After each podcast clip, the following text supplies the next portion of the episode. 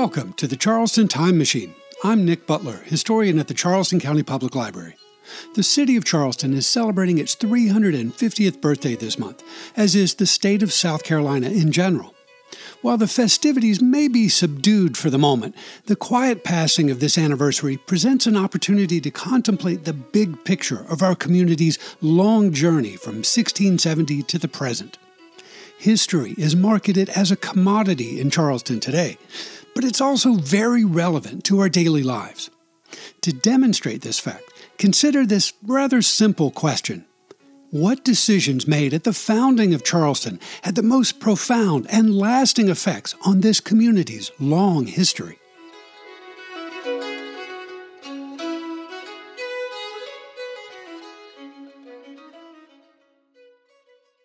In the month of April 1670, a small group of English settlers established a settlement on the west bank of the Ashley River and named it Charlestown. From that moment, 350 years ago, Charlestown served as the capital of Carolina, a vast new colony encompassing all of the land between English Virginia and Spanish Florida, and stretching westward to the Pacific Ocean. The modern state of South Carolina, with its capital in Columbia, is now just a small vestige of that colonial dream. But the city of Charleston is a direct descendant of that small camp of rude huts established here in 1670. The seat of government and the town's name moved across the Ashley River to the peninsula in 1680, but otherwise, our roots have remained firmly planted in this fragrant pluff mud in the face of hurricanes, earthquakes, and hostile invasions launched by four different nations. Charleston persevered and prospered through the generations, and for that fact, we have just cause to be proud. Here in mid April of 2020, most of us are cocooned within our respective homes and watching spring blossom outside as human civilization hovers in a state of suspended animation.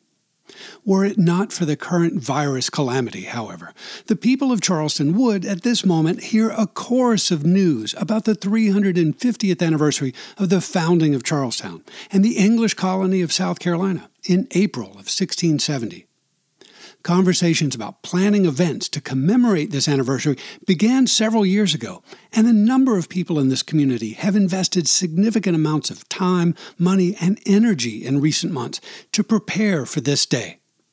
Sadly, the necessity to safeguard public health has taken precedence here, as elsewhere in the world, and there will be no festivities this month to mark the big occasion. Despite these distressing circumstances, I feel that it's still important to acknowledge the passing of a significant moment in this community's maturity. Like all anniversaries, Charleston's 350th birthday is not just an excuse to celebrate our longevity with parades and parties. This milestone presents an opportunity to reflect on our shared past, to recall our shared journey to the present, and to consider the trajectory of our shared future. We may congratulate ourselves for persevering through three and a half centuries, roughly 15 generations, of trials and triumphs. But I believe we might also profit from reflecting on our collective shortcomings and failures, especially those that continue to influence the well being of our community. The record of South Carolina's statewide tricentennial celebrations in 1970 offers an instructive model for contemplating the present opportunity. Organized in the wake of a divisive observance of the centennial of the American Civil War, 1961 to 65, and following more than a decade of contentious civil rights activity, the tricentennial events of 1970 presented a rather innocuous and positive message derived from the traditional narrative of our state's history. In other words, South Carolina's 300th anniversary was in many ways a celebration of the noble achievements of wealthy Protestant men of European ancestry who triumphed over adversity to create a nearly perfect society. Charleston, in earlier generations, became a wealthy and beautiful city, while its citizens enjoyed a mythological freedom of conscience that ostensibly distinguished them from their less polite neighbors. The contrasting voices and experiences of the historically marginalized majority of the population, including indigenous people, people of African descent, and women in general, were largely absent. Outside of conversations within academic enclaves, South Carolina's tricentennial did not include philosophical reflections on any aspect of the state's past that might be construed as less than noble or triumphant. In contrast to the spirit of the 1970 celebration, many people in the Charleston community today feel strongly that the commemoration of the city's 350th anniversary must reflect a more honest and inclusive appraisal of our past. I share that sentiment, but as a public historian, I'm also aware of the need to strike a balance between providing sufficient historical detail to engage an audience imagination and overloading them with a stultifying barrage of facts. History lessons often stick better in our minds when the material is somehow relevant to our present lives. The challenge, therefore, is to identify and highlight meaningful connections between the past and the present. So, when asked to contribute something to the upcoming commemoration of Charleston's 350th anniversary, I began to frame my response by asking myself a simple question How is the founding of Charlestown in 1670 relevant to life in Charleston today? The individuals who participated in the founding of South Carolina 350 years ago are long gone, as are most of their descendants. In the absence of a functioning time machine that might allow us to visit Charlestown in 1670, we can feed our imaginations by visiting Charlestown Landing State Historic Site to experience the landscape they once inhabited and examine the physical artifacts of their now distant presence. By studying the surviving documents that record their actions and decisions, however, we can begin to trace the chain of events that commenced in 1670 and continued to shape the growth of Charleston and South Carolina to the present day. With this fact in mind, I refined my initial question a bit, asking myself, in what sense is the founding moment of Charlestown still with us today? After a bit of quiet reflection on the big picture of local history and looking for patterns in the details, I settled into the following train of thought. The founding of Charlestown, South Carolina, was a relatively quiet event built on a small set of desires and decisions that, once set in motion, subsequently multiplied and shaped the lives of many generations of diverse groups of people. Like a stone dropped in a calm pond, the arrival of English settlers at Albemarle Point in mid April 1670 initiated a series of manifold actions and reactions that rippled and reverberated through the ages to the present. To understand the relevance of Charleston's 350th anniversary in 2020, therefore, we need to reflect on our cumulative history and identify those desires and decisions made in or around 1670 that had the most significant impact on the world we inhabit today. I haven't produced a definitive list of such impactful founding decisions, and perhaps it's a subjective exercise anyway. As a thought exercise for students, commuters, book clubs, and trivia fans, however, I challenge everyone to contemplate the earliest days of Charleston history and formulate your own response to this simple question What founding decisions had the most profound and lasting effects on the history of Charleston? To stimulate the conversation, I'll offer five of my own conclusions the decision to settle along the marshy coastline in flood prone areas. The low country of South Carolina is a coastal plain that barely rises above sea level and is pierced by a meandering network of tidal rivers and creeks. Three and a half centuries ago, the early settlers here knew this to be a dangerous and unhealthy landscape. The swampy environment bred diseases like malaria and yellow fever that ravaged the population, while seasonal floods and hurricanes regularly threatened to undermine the stability of the colony. To remedy these dangers, the Lords proprietors back in England, who owned all of Carolina, repeatedly advised the leaders of Charlestown to search elsewhere for a better location for the seat of government. To accommodate commercial ship traffic and to improve the town's military defenses, Charlestown did move from its original site at Albemarle Point to the peninsula between the Ashley and Cooper Rivers in 1680. But here they put down permanent stakes and refused to budge. Why not move Charleston further up the Cooper River? asked the proprietors in 1684, near the T of the river where the east and west branches of the Cooper River meet. In the spring of 1685, the proprietors repeatedly urged the government to move Charlestown more than 30 miles inland, or at least agree to advise all newcomers to avoid settling along the watery coastline. Similar suggestions were repeated on a number of occasions during Charleston's first half century thanks to the focus on valuable commerce flowing in and out of the port and the decision to transform the swamps into profitable rice fields. The people of early South Carolina clung tenaciously to the coastal plain in the face of repeated adversities. Soon it became a tradition and a point of pride to inhabit the lowlands that generated wealth for a privileged few and shortened the lives of the enslaved laborers. In the aftermath of the Civil War, the abandoned rice fields of the Low Country became a paradise for wealthy sportsmen and a source of nostalgia for those charmed by the romance of the plantation days that were gone with the wind.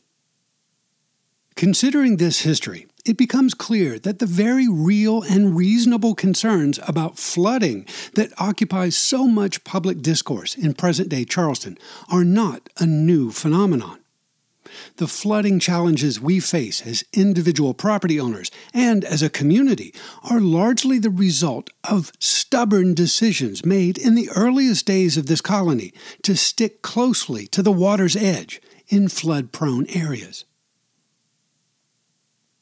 The decision to disrespect the indigenous people the collective records of Spanish, French, and English explorers who traversed what is now South Carolina in the 16th and 17th centuries contain the names of 19 different tribes residing in the coastal plain between the Santee and Savannah rivers.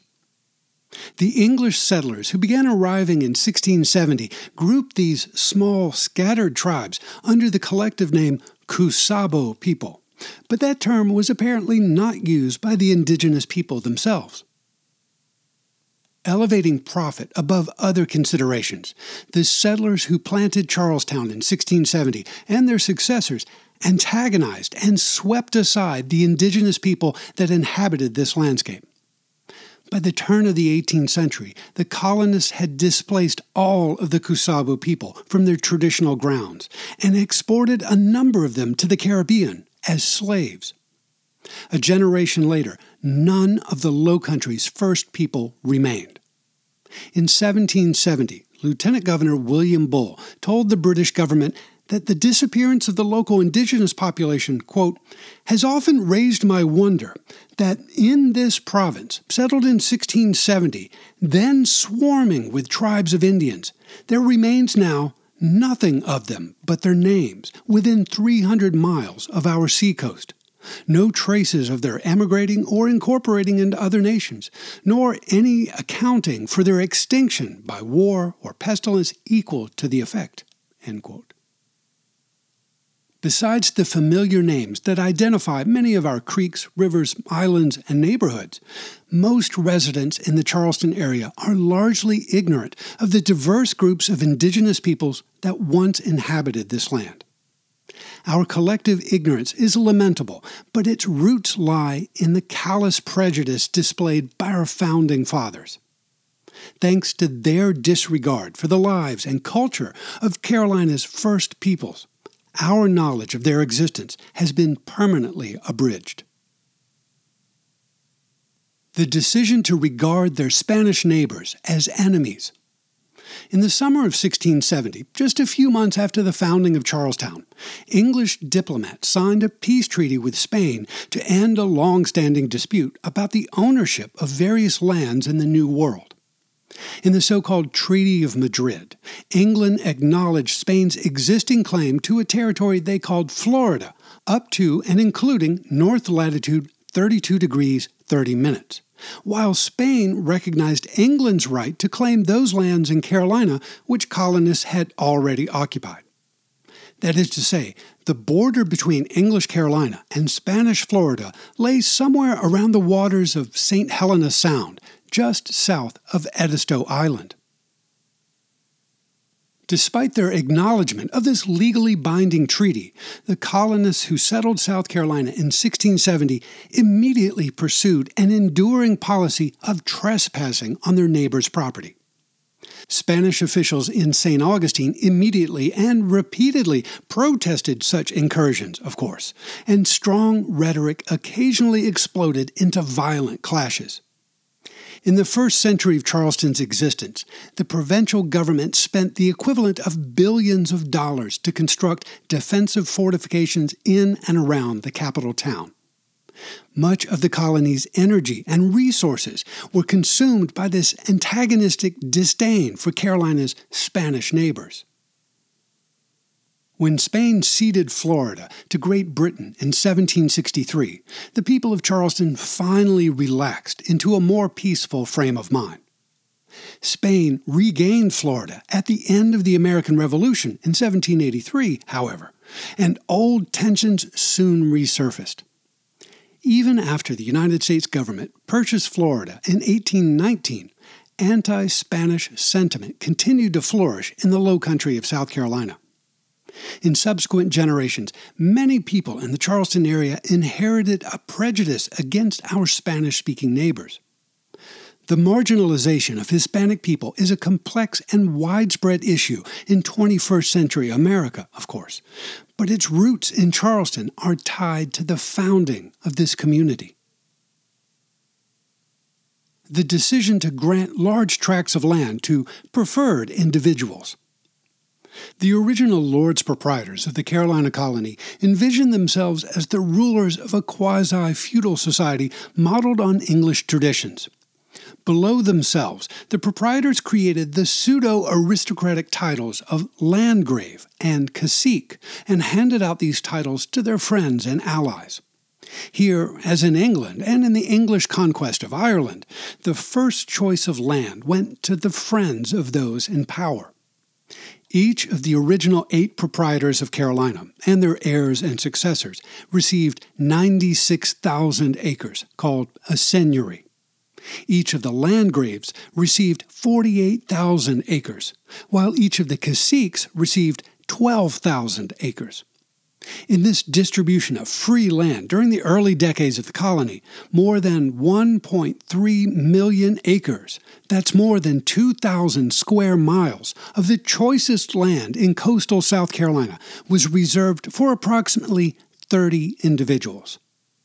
Most of these aristocrats never set foot on these shores, and those that did eventually claimed but a fraction of their reserved lands. For most of the colonial period of South Carolina, white settlers received 50 acres of free land per head in their respective families. Because enslaved servants counted as dependents, wealthy slave owners acquired more free land in proportion to their investment in slave labor. This practice created an incentive to invest in slavery and facilitated the creation of large plantations containing thousands of acres worked by scores of enslaved people. Even without the titles of landgrave and cacique, the wealthy planters of the South Carolina Low Country created a landscape of independent fiefdoms that, in many respects, resembled the lordly manners of feudal England. As in the mother country, the accumulation of property begot power, and the plantation economy created an oligarchy of planters who remained tied to the coastal plain and remained committed to agriculture and slavery. The persistence of the plantation mindset through the first three centuries of South Carolina retarded the diversification of our economy and the diversity of our civic landscape. Instead of creating a network of independent villages, boroughs, and towns spread across the Low Country, the early planters created a landscape of independent labor camps based on a stubborn commitment to large scale exploitative agriculture. The relatively recent advent of manufacturing businesses in South Carolina is a reflection of this state's long and tenacious adherence to an agricultural economy that was planted here by English settlers who valued land as the ultimate symbol of socio political status. The decision to rely heavily on the labor of enslaved people the planters and merchants of early Charlestown followed the example of their neighbors in Barbados, then the most profitable colony in Anglo America, by seeking to cultivate a plantation economy based on the exploitation of enslaved laborers. You can hear more about that in episode number 42 of the Charleston Time Machine. Based on the economic success of this practice in the Caribbean, the Lords Proprietors of Carolina assured potential settlers in the fundamental constitutions of 1669 that, quote, every free man of Carolina shall have absolute power and authority over his Negro slaves, end quote. From its inception, therefore, the social, economic, and legal fabric of the community founded at Charlestown in 1670 was based on a tradition of exploitation and disparity drawn along racial lines. Enslaved people of African descent formed a majority of South Carolina's population by the year 1708, and the enslaved population continued to grow faster than the free population for several more generations. The deep commitment to the politics of exploitation transformed the port of Charleston into the principal port of entry for African captives brought to North America. The economies of rice, indigo, and cotton that defined the character of South Carolina's early culture and politics were predicated on the availability of cheap, forced labor. Slavery was the engine of commerce that generated great wealth and power for a small fraction of the local population born into a society addicted to the comforts derived from the practice of race based exploitation. South Carolinians like John C. Calhoun defended slavery as a positive good. The stubborn refusal to acknowledge the inhumanity of slavery led directly to the American Civil War the refusal to dismantle traditions of white supremacy in the late 19th century gave rise to the Jim Crow politics of segregation and inequality. Charleston finally began to desegregate its public institutions in the 1960s, but the vestiges of deep rooted prejudice continue to play a role in our society. Looking back over the past three and a half centuries, we can see that the social disparities present in our community, especially those relating to education, income, health, and incarceration, are still largely defined along racial lines that were prescribed by the earliest settlers who came here in 1670. Charleston is, in many ways, a wonderful place to live and work.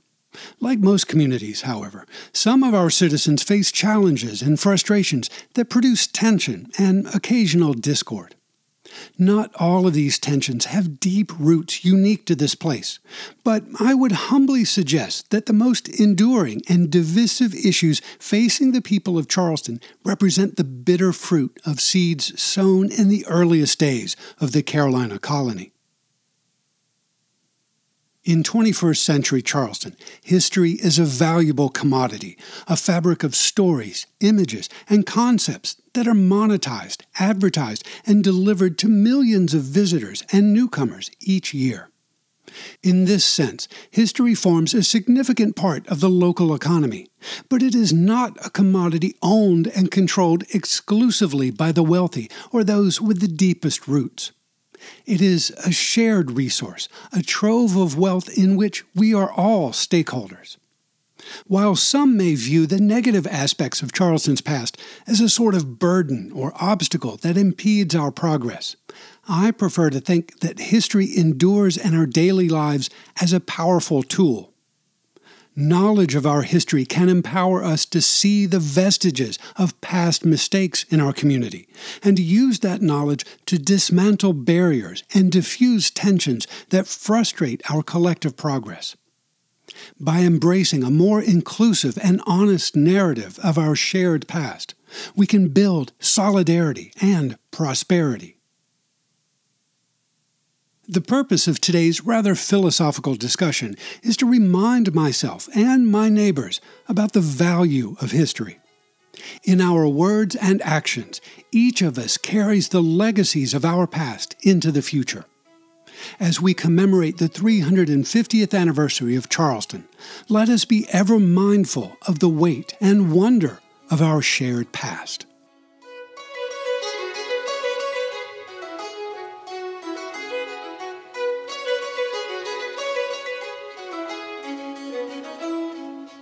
Charleston County Public Library is your home for local history. To explore our resources and programs, and to read an illustrated transcript of this podcast, point your web browser to ccpl.org.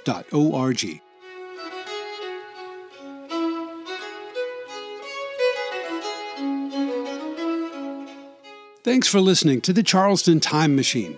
This is Nick Butler, and I'll see you in the future.